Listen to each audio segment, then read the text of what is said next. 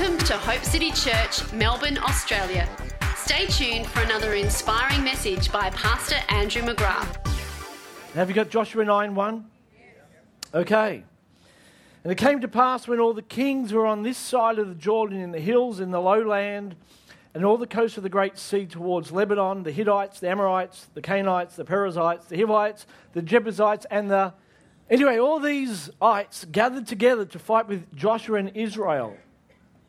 And let me tell you, a full frontal attack is easy to pick. When the enemy comes after you, it's rarely a full frontal attack that you get demons in your room or the enemy coming with horns. He doesn't do that. He loves to attack us from ways where we don't recognize it's him. And so we see in verse 3 that the Gibeonites, who are a picture of the enemy and deception, when they heard what Joshua had done to Jericho and Ai, that they worked craftily, deceivingly. And they went and they pretended to be ambassadors, and they took old sacks on their donkeys, old wineskins, torn and mended, old and patched sandals on their feet, and old garments. And as I read this, I thought that the Lord was saying that the enemy does three things. He offers us stale bread, cracked wineskins, and he offers us worn out clothes. And those three things represent, if you're taking notes, the stale bread is he wants to defeat us, he wants to steal our strength. The cracked wineskin represents he wants to depress us and steal our joy. And the worn out clothes is he wants to decrease us and steal our inheritance. Did you hear that? He wants to defeat us, steal our strength. He wants to depress us and steal our joy. He wants to decrease us and steal our inheritance. That's what the enemy is going to try and offer you. And this is a great battle that we face. If we're going to be people that are enlarged and growing and possess all that God has for us, we're going to have to learn how to keep our soul free from deception and how to recognize what is true concerning our life. Did you hear that? If you're going to grow and prosper and increase in the kingdom, you must recognize what in your life is deception and what is truth. It's interesting that, just as a side note, when God came to Jacob and he wanted to bless him and prosper him and multiply him, he said to Jacob, When you bring all the flocks to the water trough, I want you to put three types of trees before the water trough. For those that remember the story, they were the poplar tree, the almond, and the plane tree. And they all represent something very significant if you're going to press through against the enemy. For the poplar tree, the root word of poplar is the root word, it, actually means Laban. And Laban was a deceiver. So there's one tree that you recognize deception. There's on the other side is the plane tree, and the plane tree is renowned for the bark peeling or an unveiling. It's a picture of revelation. That plane tree, there's actually one that's living right now that's over 2,000 years old. So it's a picture of us that there's revelation since the cross and, and Jesus' resurrection that is perpetually growing and moving. It's available to all of the church. So we have revelation, we have a picture of deception, and in the middle we have the almond tree. And the almond tree is the first tree that gives fruit in Israel. It's a picture of coming into a new season, but it's also a picture of declaring the word of the Lord. Remember Jeremiah 1? What do you see, Jeremiah? And he sees an almond tree. And God begins to speak to him about the word that will come out of his mouth. That tells me, my friend, that if we're going to be multiplying in our life, we need to have a revelation of the deception that the enemy is trying to bring to us, but also a revelation of the season that God's trying to bring us into. So I thought, just on this topic of, of deception before we move in, that we, it's so important to understand what the enemy is doing. You know, I talked about Jacob, and he's a picture also of deception because he was a deceiver. And his father's name was Isaac. And he is a picture of, of the son. And isn't it interesting that when Jacob, who is all, at, at, his, at the start of his life, he was a deceiver, that he wanted the inheritance of the son. and he couldn't get it because he didn't qualify.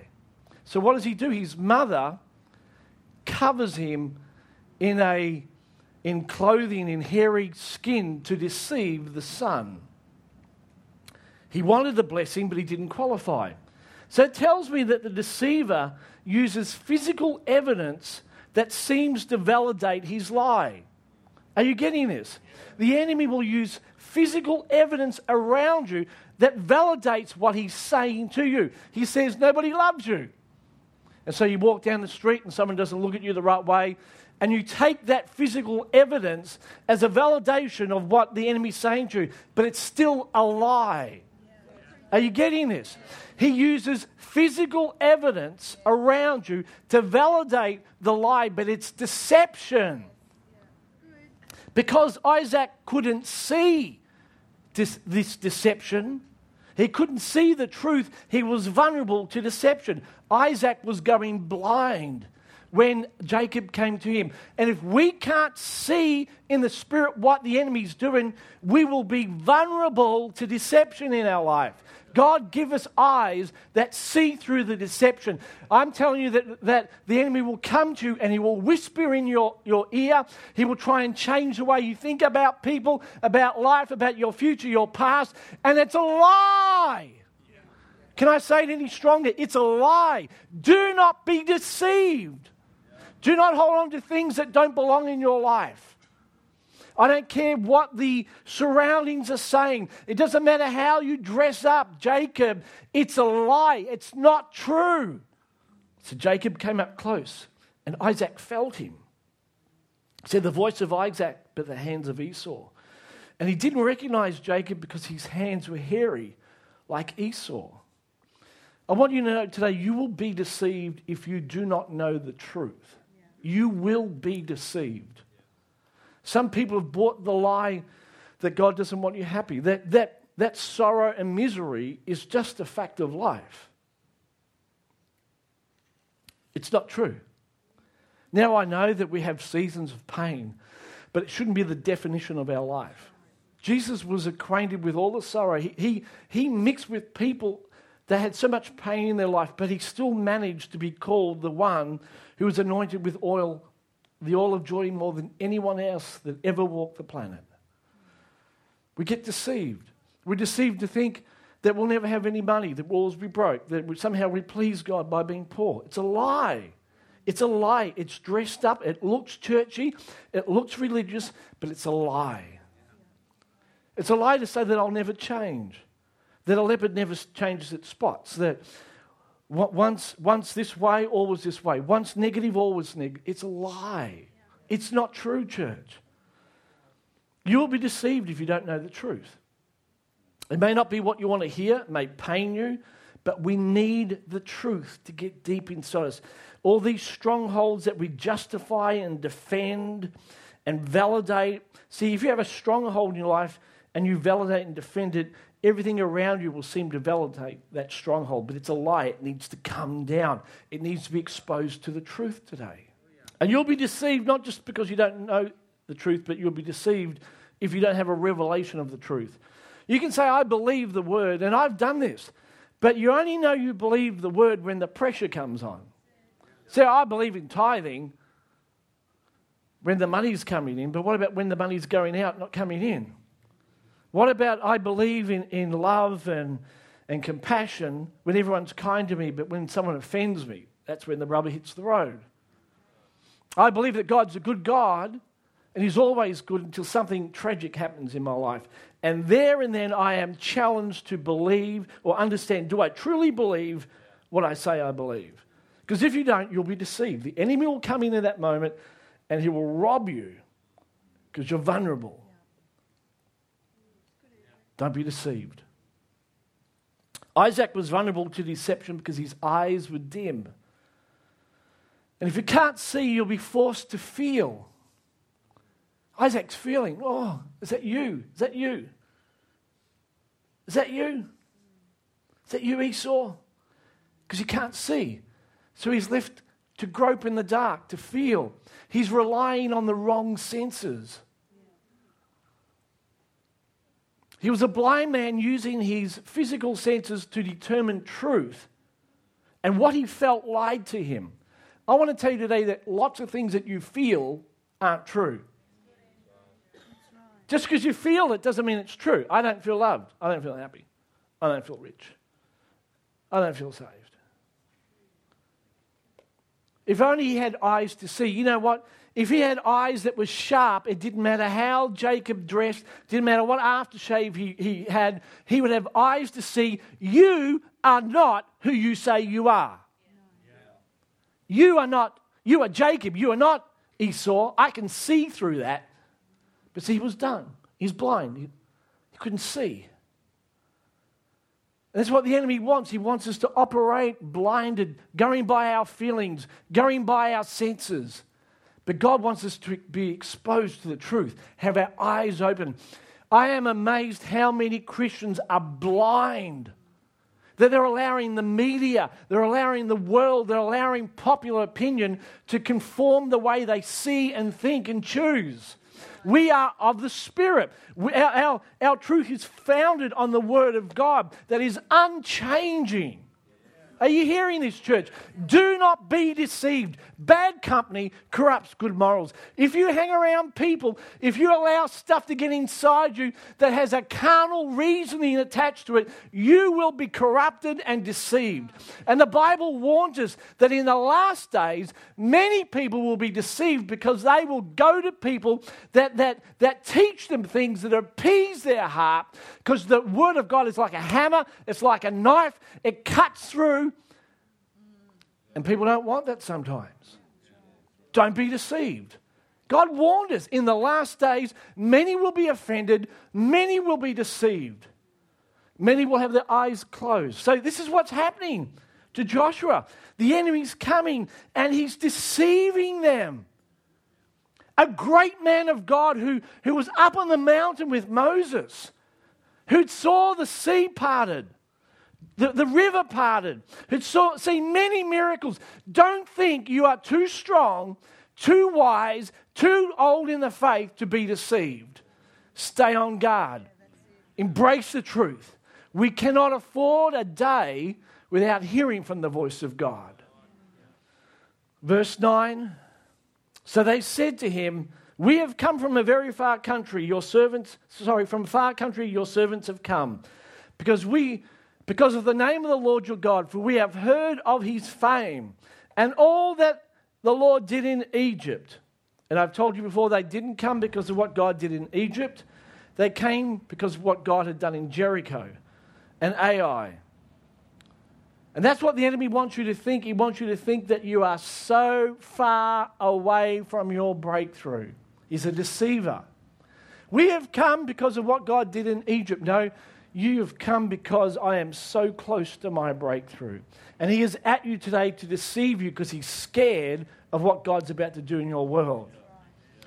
I was reading this week in, in Matthew chapter 8, I think it is, where Peter's mother in law is sick and she's lying in bed. She has a fever, and the Lord touches her and He raises her up so she could minister to him because a breakthrough is about to come. And many in the church are lying down with a fever they, they, they have checked out, they've been deceived, and God's saying to the church, Don't check out. I have called you for a ministry right now. Get up, begin to worship me, minister unto me, because a breakthrough is about to come. Are you hearing this? And the enemy wants you to think you are so far away. There's so many things that you need to get right. You sow this, you sow that, my friend. God's about to do a great work in your life. Do not give up. The enemy's never going to say to you, Oh, well done, you're so close to your breakthrough. He'll say you're so far away. That's never going to happen. Downsize your dream, downsize your options. He's a liar. Have I told you that lately? He's a liar. He's a liar. His pants are on fire. Soon for eternity. He's a liar. He's a liar. He's a liar. He's a liar. He's a liar. He's a deceiver. He's a liar. He's a liar. He's a liar. Why am I doing this? Because constantly he is bombarding your mind, trying to set up strongholds, deception, strongholds, so he can operate through your life. He wants to take you out. And I have got one quest. I continually pray, God, do not let me be deceived. I have seen firsthand the power of deception. It is, it is, it is beyond, my, beyond my belief to see what can happen in a man or woman that is deceived, that thinks they're serving God, but doing exactly the opposite. So, God, don't let us be deceived. Search my heart. Keep me, keep me, Lord. Verse 14. So the men of Israel took some of the provisions I don't want to get my fill on second rate living. Does anyone else want that? But they didn't ask of the Lord. So Joshua made peace with them and a covenant with them, and he let them live.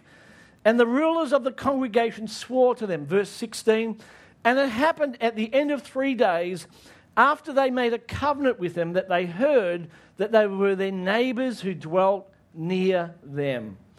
And I wrote here that we have to view every word every offer from the enemy through the reality of the new creation believer.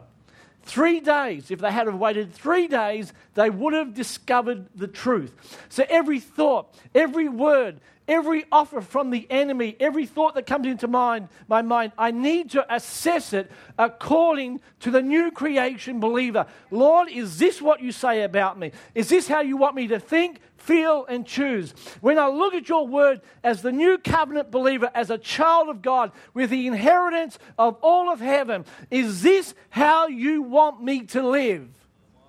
Are you asking those questions when the enemy comes and says, this is, all, this is all you ever have? You'll never have this, you'll never have that. Are you assessing these thoughts? Are you waiting for three days? In other words, are you viewing, are you filtering every thought through the new covenant reality? Is this what Jesus died for? Is my life, is what I've accepted, is this what caused the Son of God to die upon a cross? Would this send him from heaven to earth? For me to live this way, to think this way, feel this way, choose this way. Is this what Jesus died for? And I say, no. I say no to the enemy. This is not what he died for. But sometimes you've got to speak to the devil like that. Sometimes, what, this is what Joshua didn't do. He asked the question originally, where you're from, but he didn't wait. He didn't wait to hear God. He didn't wait to get perspective. He didn't see through the lies. And so often we're letting voices come in, and instead of questioning them, we just let them play their merry dance instead of saying, Get behind me, Satan. I don't choose to believe that. It is a war inside your head, my friend.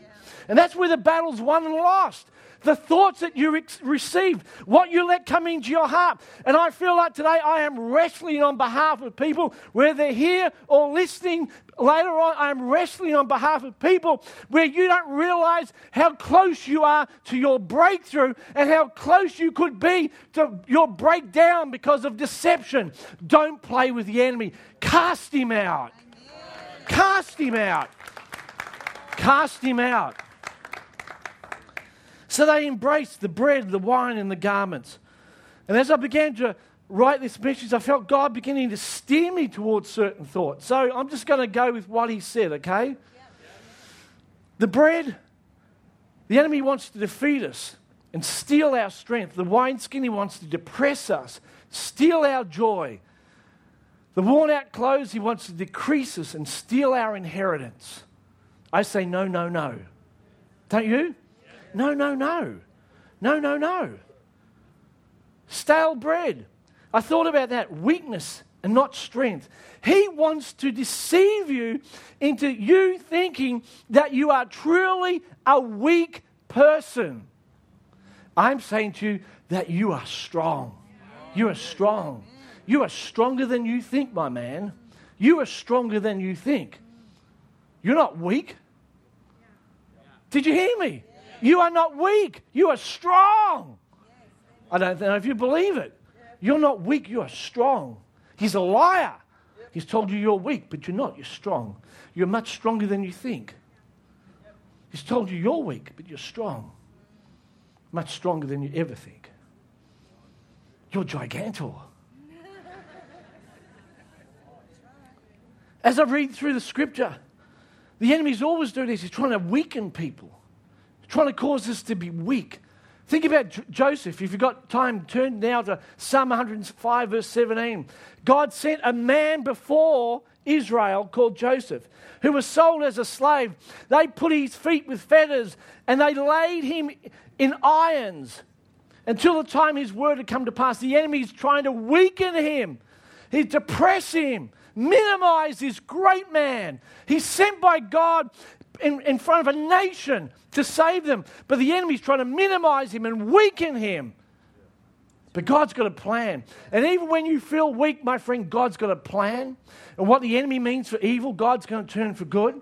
Because out of your weakness, you're going to be turned to be made strong. This prison looked like the enemy had the upper hand, but God was positioning. He was increasing his spiritual capacity in this prison. And he became so big in the prison that if the king didn't call him out, he would have bursted out, bust out. Anyway, he would have exploded because he was becoming so, so big and strong. So you've got to be ready, church. God's making you strong because there's a big dream He's put inside you. And because of that dream, you're going to have to fight the battle that's equivalent to the size of the dream. It's going to make you strong. God had given Joshua, sorry, Joseph, such great dreams. So he had to strengthen him in that place.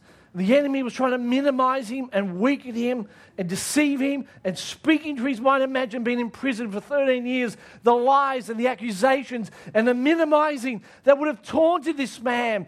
But the, instead of becoming weaker and weaker, he became stronger and stronger and stronger and stronger. And I'm here to say to you no matter what the enemy throws at you, God has a plan to make you stronger and stronger and stronger and stronger and stronger. The mustard seed is the smallest seed, but when it's planted, in the ground, the Bible says it becomes the biggest plant in all the garden. That's you. You might start out small, but God has a plan to multiply you and increase your life. Yes, Somebody should be excited. Somebody should be saying, Amen. That's me. That's me. And as we're faithful in this testing, God's increasing our strength and our capacity. See, this is the whole thing that in the midst of a trial, Oh, uh, as a side note, God is using that trial to get rid of the spirit of an orphan that's inside you. That we want to say, God, why have you abandoned me? Where are you, God? I thought you told me that I would rule and reign and the stars would bow down. I thought I was called to be a king. You show me all these dreams, and now here it is 13 years later. What have you done with me? God was drawing out this orphan spirit and causing him to be strong causing him to see, you know what, Lord, this word, see, the attack over your life is not about you, it's about the word that God's put inside you. The enemy hates that word because it spells his demise. It's not personal, the enemy's after the word in you, but God's using that word to propel you into your destiny. So when God sends you, then somebody in power will send for you. Are you hearing me? And this is what took place. God is increasing your strength. There will be, here's a word from the Lord, there will be a place for you to prosper, says the Lord. Did you hear that? There shall be a place for you to prosper. And what is inside you is creating space around you. As you grow in strength, that is causing a space to be created for you to live in. Amen. What happened in jo- jo- uh, Joseph created a space in Egypt for all the family to come and settle. What God is doing in you is forcing everything around to make room for you. You got to understand, if you get strong in here, what is out there has to bow down. Remember the dream? They will bow down before you. Why? Because if you don't bow down inside, your circumstances will eventually bow down to you. What is in here, as it gets strong, will cause everything around you to bow down. Are you hearing me? That's why the Bible says you are not to bow down to false idols. Why? Because God's created you to be so strong within you that the idols will bow down to you. You are not to bow down because you are strong. Are you hearing? So I will not bow down to lies that says, I will not break through, I will not prosper, I will not have this, my children will not go ahead. I refuse to bow down. God's making me strong. Strong. Is He making you strong today? Would you like a bit of strength? Put your hands out. Have a double portion. Let the weak say, I'm strong. Be strong in the Lord in the power of his might. Receive the supernatural strength of the Holy Ghost that causes us to run and not grow weary and walk and not faint. Receive the supernatural power of the Holy Ghost that causes you to be so strong that the enemy shall be frustrated. You are strong in him, says the Lord. Amen. Amen? Put your hands down. Give him a hand. Woohoo! People will have to make room for you whether they like it or not because you become so strong. Be strong is a commandment. Be strong in the Lord. See, God's not giving you an option today. All right, all the weak people in the church, you sit on the left, we'll just cope with you. And all the strong people over here, thank you for being strong. Now he's saying to all the church, here we go. Want to be part of the church, part of the kingdom? Be strong in the Lord. How many people are strong? Be strong. It's a commandment. Who is this King of glory? The Lord, uh, weak and timid in battle. It says, The Lord, strong and mighty, not weak and feeble. This is the Lord who goes into battle. He is strong and mighty. And we are called to imitate him. You know, the enemy's been pushing so hard on some of you people, and I'm not minimizing. I know what it's like. I wake up some days and it feels like I feel like Joseph, and obviously it's a whole different story, but it says his soul was, was, was actually twined in the iron. He, he, it was so compelling and pushing on him. And you felt like days you wake up and you've got this dream to do great things for God, but you feel like you're being crushed. Has anyone ever felt that? But you feel like there's this war going on inside. But the Lord says, You're strong and you're mighty. You're strong, strong, having an ability to bear and endure, firm, solid, able to sustain attacks, not easily defeated or taken. I want to be like that. I've had a few attacks in my life. Some I've done well at, some not so well. But I want to be known as a man who has not shrink back in the day of battle. He keeps pulling his head back up. No matter what the enemy says or does, no matter what happens, what season we're in, remains strong and resolute. Give me men and women that are strong in the Lord. They've gone through seasons, but they don't stay in the valley. They are so strong in Him. I want a strong church. Want, my prayer is God, cultivate strength in our church and our people. I see that when I look in your faces as I preach. I see strength. I see joy. I see some of you wanting to burst. I have you, some of you come afterwards and say, I felt like running around. I said, Well, why didn't you? to be weak, so that's strong. To be weak is to be soft and to give way. Not being able to bear any weight. Easily broken, not able to resist violent attack. I don't want to be weak. How about you? He's weak. I don't want to be weak. Hebrews 11, it says, and their weak, from weakness were made strong. They became mighty in battle. These amazing men and women who've gone before us, who went through horrendous things, but God supernaturally empowered them and made them strong. There is available to you strength that's not your strength, it is the strength of the Lord. And as you access that each day, you will defy all the attacks of the enemy. We have proof from history that God takes ordinary men and women. You see their past, like Peter. They failed, they were deceived, they fell, they betrayed, they denied, but the strength of the Holy Ghost came upon them, and they were willing to offer up their bodies as a sacrifice to the Lord. Over and over again, we see out of weakness were made strong because they tapped into a supernatural power of the Holy Ghost. I'm here today not because of my own strength or my own determination. I would have given up years ago, but it's because I have access by the grace of God, supernatural strength that says, I will not quit. And the war with the enemy is whoever blinks first loses. And I tell you what, you can outlast the devil. Why? Because the Bible says that we have the fruit of the Spirit. And one of the fruits of the Spirit is long suffering. And the devil hasn't got the fruit of the Spirit. You will outlast him because you are strong in the Lord. And he's not. Joel 3:10 says, "When you feel weak, let the weak say, I am strong."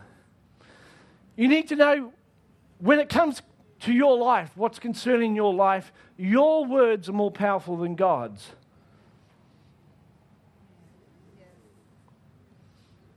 Heresy, they said. But it's true. When it comes to your life, what you say is more important than what God says. Because He says you're strong. But if you say you're weak, you'll remain weak. I know you all looked at me with horror when I said that, but it's true. God's been speaking about you since the day you were born and before. But the reality is, if you don't agree, Amos 3 3, let, let, there has to be two in agreement. The words have to be established on earth and in heaven. God's already spoken. His words have already been settled in heaven. The issue is, are they settled in your heart and your mouth? So the words that come out of your mouth are more important than what God comes out of God's mouth when it's concerning you. Of course, we need to speak His words, but it's only when I agree that heaven is activated in my life. So let the weak say, I am strong. I am strong in the Lord. I am strong. I am strong. Galatians 6 9 says, You are commanded not to grow weary. Now, here's a challenge. If you're weary, you are either one of two things. You ready? Deceived or disobedient. I knew you'd enjoy that one and clap and say, but it's the truth. The Bible says, do not grow weary in doing good. Isaiah 40, verse 31 says, He gives strength to the weary. Those that wait on the Lord, they shall renew their strength. Well, that's a bit harsh, Andrew. You haven't seen what I've been through. I'm only using the word. So if you've got a, if you can unpack pack this, pick it apart with the word, go ahead. But the Bible says, do not grow weary. Those that wait on the Lord shall renew their strength. Have I been weary? Absolutely. Have I felt weak? Absolutely. Have I spent a day in misery? Absolutely. But the truth says, do not grow weary. Why would God say that if it was impossible? He said that because He said, if we wait upon the Lord, our strength will be renewed. He said to Joshua three times in Joshua 1 6 to 9, Be strong, Joshua. And he gave him the key. The key is that as you wait on the Lord, as you meditate on the Lord day and night, I'm going to make you strong and courageous. As you speak out my word in your mouth, you will access supernatural strength.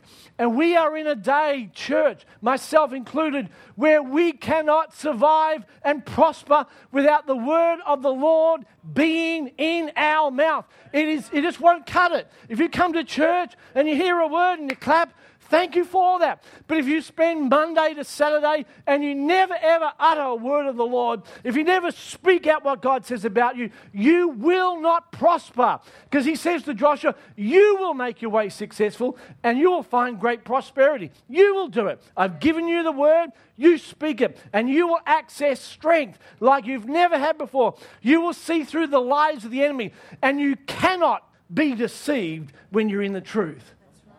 You cannot be deceived.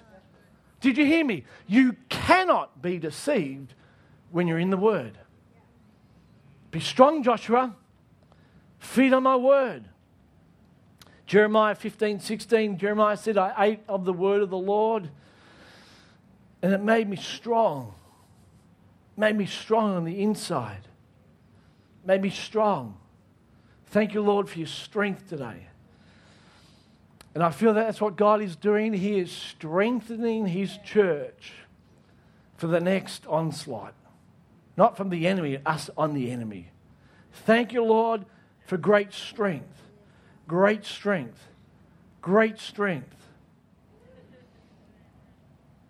He wants to defeat us, depress us, and decrease us. I talked about depression and joy last time I spoke. But I want to talk to you about these worn out clothes and shoes. Isn't it interesting that they come with worn out clothes and shoes, But what happened to the clothes and shoes of Israel from Egypt to the promised land? They never wore out. Don't you find that ironic? Oh, the enemy wants to steal your enormous inheritance. He's come to me on a regular basis and said, Andrew, why don't, it calls me other things, why don't you just downsize your dream? Why don't you just go for something more reasonable? Has he done that to you? You know, you've got these big dreams. People think you're silly. He wants to steal your enormous inheritance. I've heard the Lord say so clear, me, clear to me don't think small, think big. Somebody in the kingdom has to think big thoughts. The Lord said to me, He's looking for people that will think big. You will never get scolded in the kingdom for thinking outside the box and thinking big. The enemy wants to steal the enormous size of your inheritance, and he offers up these old clothes and these old shoes. And I will not stop believing for great things. What about you? What about you? What about you? We've been sold such a lie from the, from the enemy the church has bought this lie that we shouldn't prosper, we shouldn't increase. My friend, it's the biggest lie from the pit. God wants to prosper his people like he did to Joshua, like he did to Isaac, a hundredfold in one year, because he wants to make us the head and not the tail. He wants to establish a beachhead of righteousness and justice for our city. And the church is crumbling uh, many times under these lies that we are supposed to be small and insignificant and not break through, not lift our head up. He says in Deuteronomy 28, I'll make you the head and not the tail. He says, I will bless the works of your hands. I'll bless you coming in, and you're going out. I'll bless you in the land that I'm giving to you. Everything your hand touches, I will prosper. I will bless all of your storehouses. Did you hear that? Not one, storehouses. In the Garden of Eden, there were four rivers that flowed out. That's talking about multiple sources of provision and income. And the Lord God says, I will bless you in all of your storehouses. And because you're of the seed of Abraham, you are heirs according to the promise. And what's the promise he gave to Abraham? I will give you the nations. I will make you an inheritor of all of the earth. And I say to you, church, and everyone listening, that the lie of the enemy is to keep the church in a defeated position, in a position where we are struggling to make ends meet, in selling chocolates and biscuits and cakes at raffles and trying to conjure up ways to keep our head above water. And every time our head comes up, the church, uh, sorry, the, the media wants to cut it off. But God says, I've called you to prosper and be successful. I've called you the head and not the tail, above and not beneath. This is what I say about you. So we have to break the lie. We have to break deception. It's a lie. And for some of us, we have bought that lie for so long that it looks and sounds so much like truth. And even when I preach this, there are, there are, there are scriptures, so called scriptures, coming up, invalidating everything I say, experiences coming up. My friend, that's deception. When I was introduced to the pure gospel of grace, it made me sick physically. I could not believe it was so good. And I've been preaching for years. And I heard a man preach the gospel of grace, and I walked away excited and sick at the same time. And the sickness was that I had bought deception for so long. I've been living under so much condemnation that I, that I thought it was my prayers that, that, that turned the hand of God towards me, that if I pleaded for forgiveness long enough, then one day He'd forgive me. That, I lived with so much regret. I never understood that I was righteous because of His. It wasn't about my works, it was deception. And week after week of teaching and thinking creates a deceived lifestyle that when the truth comes, it looks like a lie. And I'm here to tell you the same about blessing and inheritance and prosperity. It sounds too good to be true, but that's the heart of a good father, that he wants to bless you. Limited thinking comes from the root thought that you only have access to your own natural ability. Limited thinking comes from the root thought that you only have access to your, lim- to your limited ability. But limitless ability comes from the thinking that we have access to the power of God and all of his ability. His dunamis a power. He says, I give you the power, Deuteronomy 8 18, or the ability to create wealth. Limitless thinking says it's all up to me. I'm on my own. I've got to make it happen. It's called the Babylon system, the system of this world that says if you work hard enough, cheat enough, steal, toil, slave, but limitless thinking in the kingdom says, I have access to the mind of Christ, to his favor, to his ability. He works on my behalf. Are you hearing this? Your job, if you choose to take it, is to increase your capacity to believe. His job is to do his mighty works through you. I'll say that again. Your job is to increase your capacity to believe. His job is to do his mighty works through you. You don't have to do the works. He says, The works I do is because of the Father. It's His works that, that, that, I'm doing, Jesus said. I do His work, I do what I see. See, Jesus had an amazing, supernatural, unlimited capacity to believe in the goodness of Father. So, Father did His great works through Him. Your job is just to believe. The enemy wants to deceive you, wants to offer you all these negative things. He wants to defeat us, depress us, decrease us. He wants to steal our strength, our joy, and our inheritance.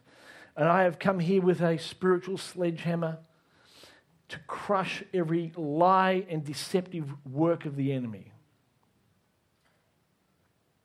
And you will know the truth, and the truth will set you free. I am waging war today on every lie that's been sown in your spirit to steal your joy, to steal your inheritance, and to steal your strength. I say, You are strong.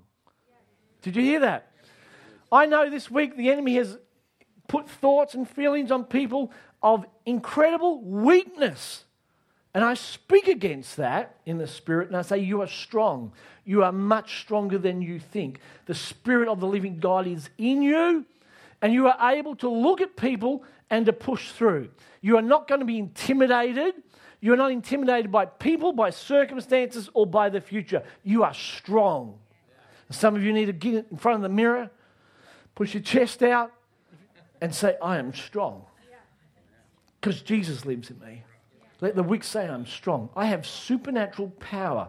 The Holy Ghost says He has quickened my mortal body. This body is the dwelling place of the Holy Spirit, and I am incredibly strong. I will not flounder. I will not fall over. I will not give up. I will not be intimidated. I will not look back because I am filled with His strength.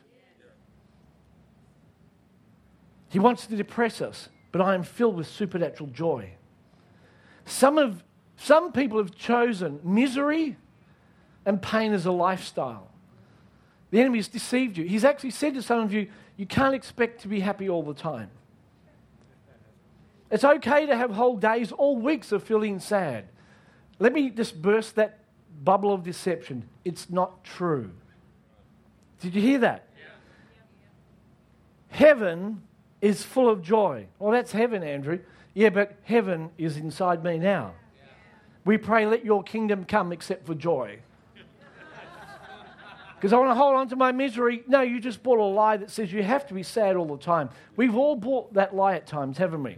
But the joy of the Lord is our strength. See, it's connected to strength as well. I am filled with joy today. You are the happiest church in all the, in all the world. I look at you, you are filled with joy.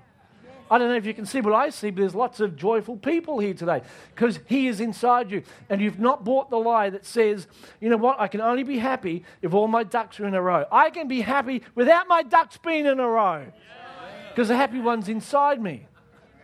His joy is my strength. Who, for the joy that was set before him, endured the cross? While the ducks weren't in a row there, cross, nails, persecution, thorns in his head.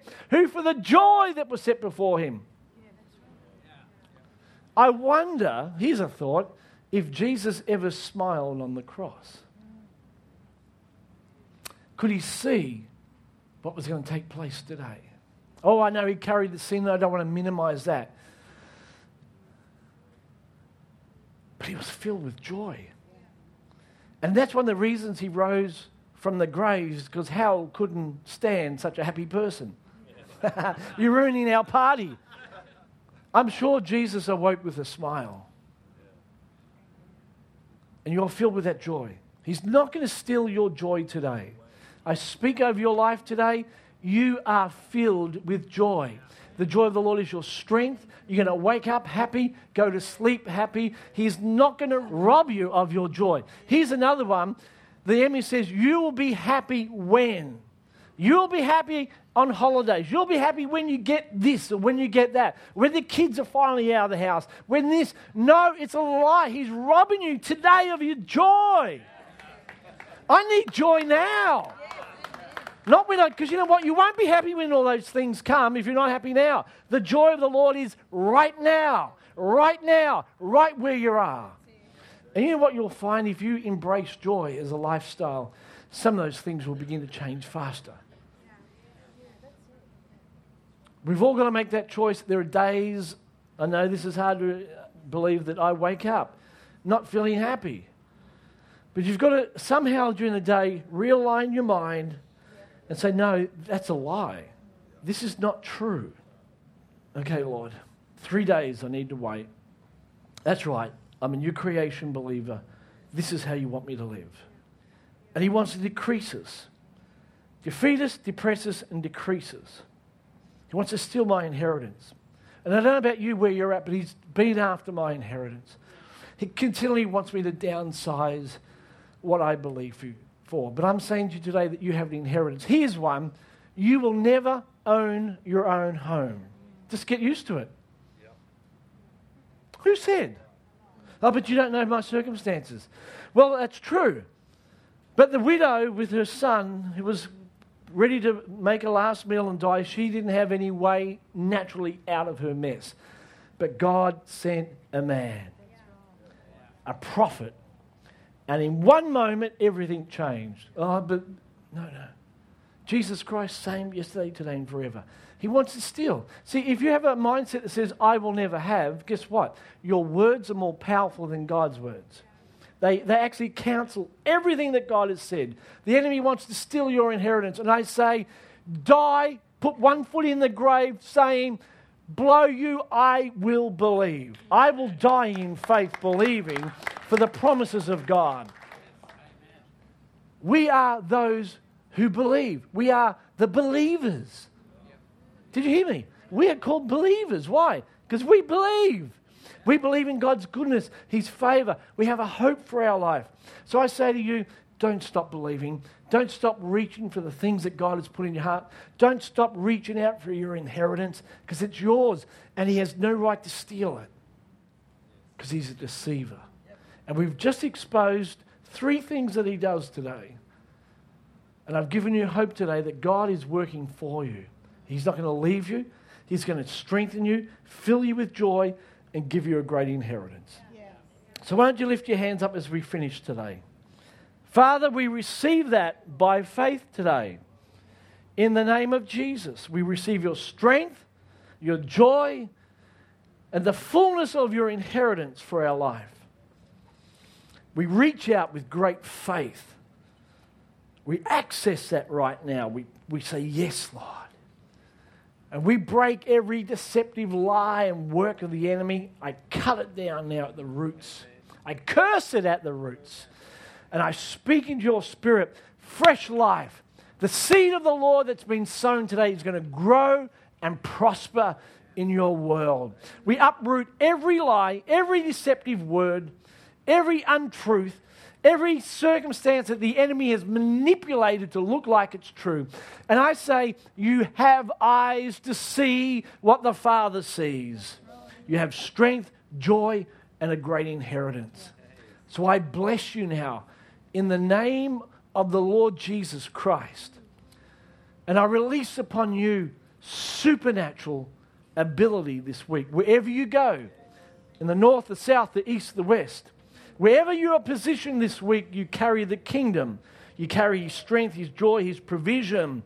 He is with you. So you can be strong and be full of courage because He says, I will never leave you or forsake you. You don't go in your own ability, you go with the ability of God this week. So be God conscious this week.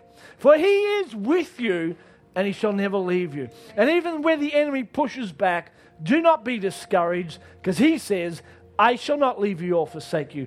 And you will get the victory in Jesus' name. So I bless you. Go forth in great joy and peace.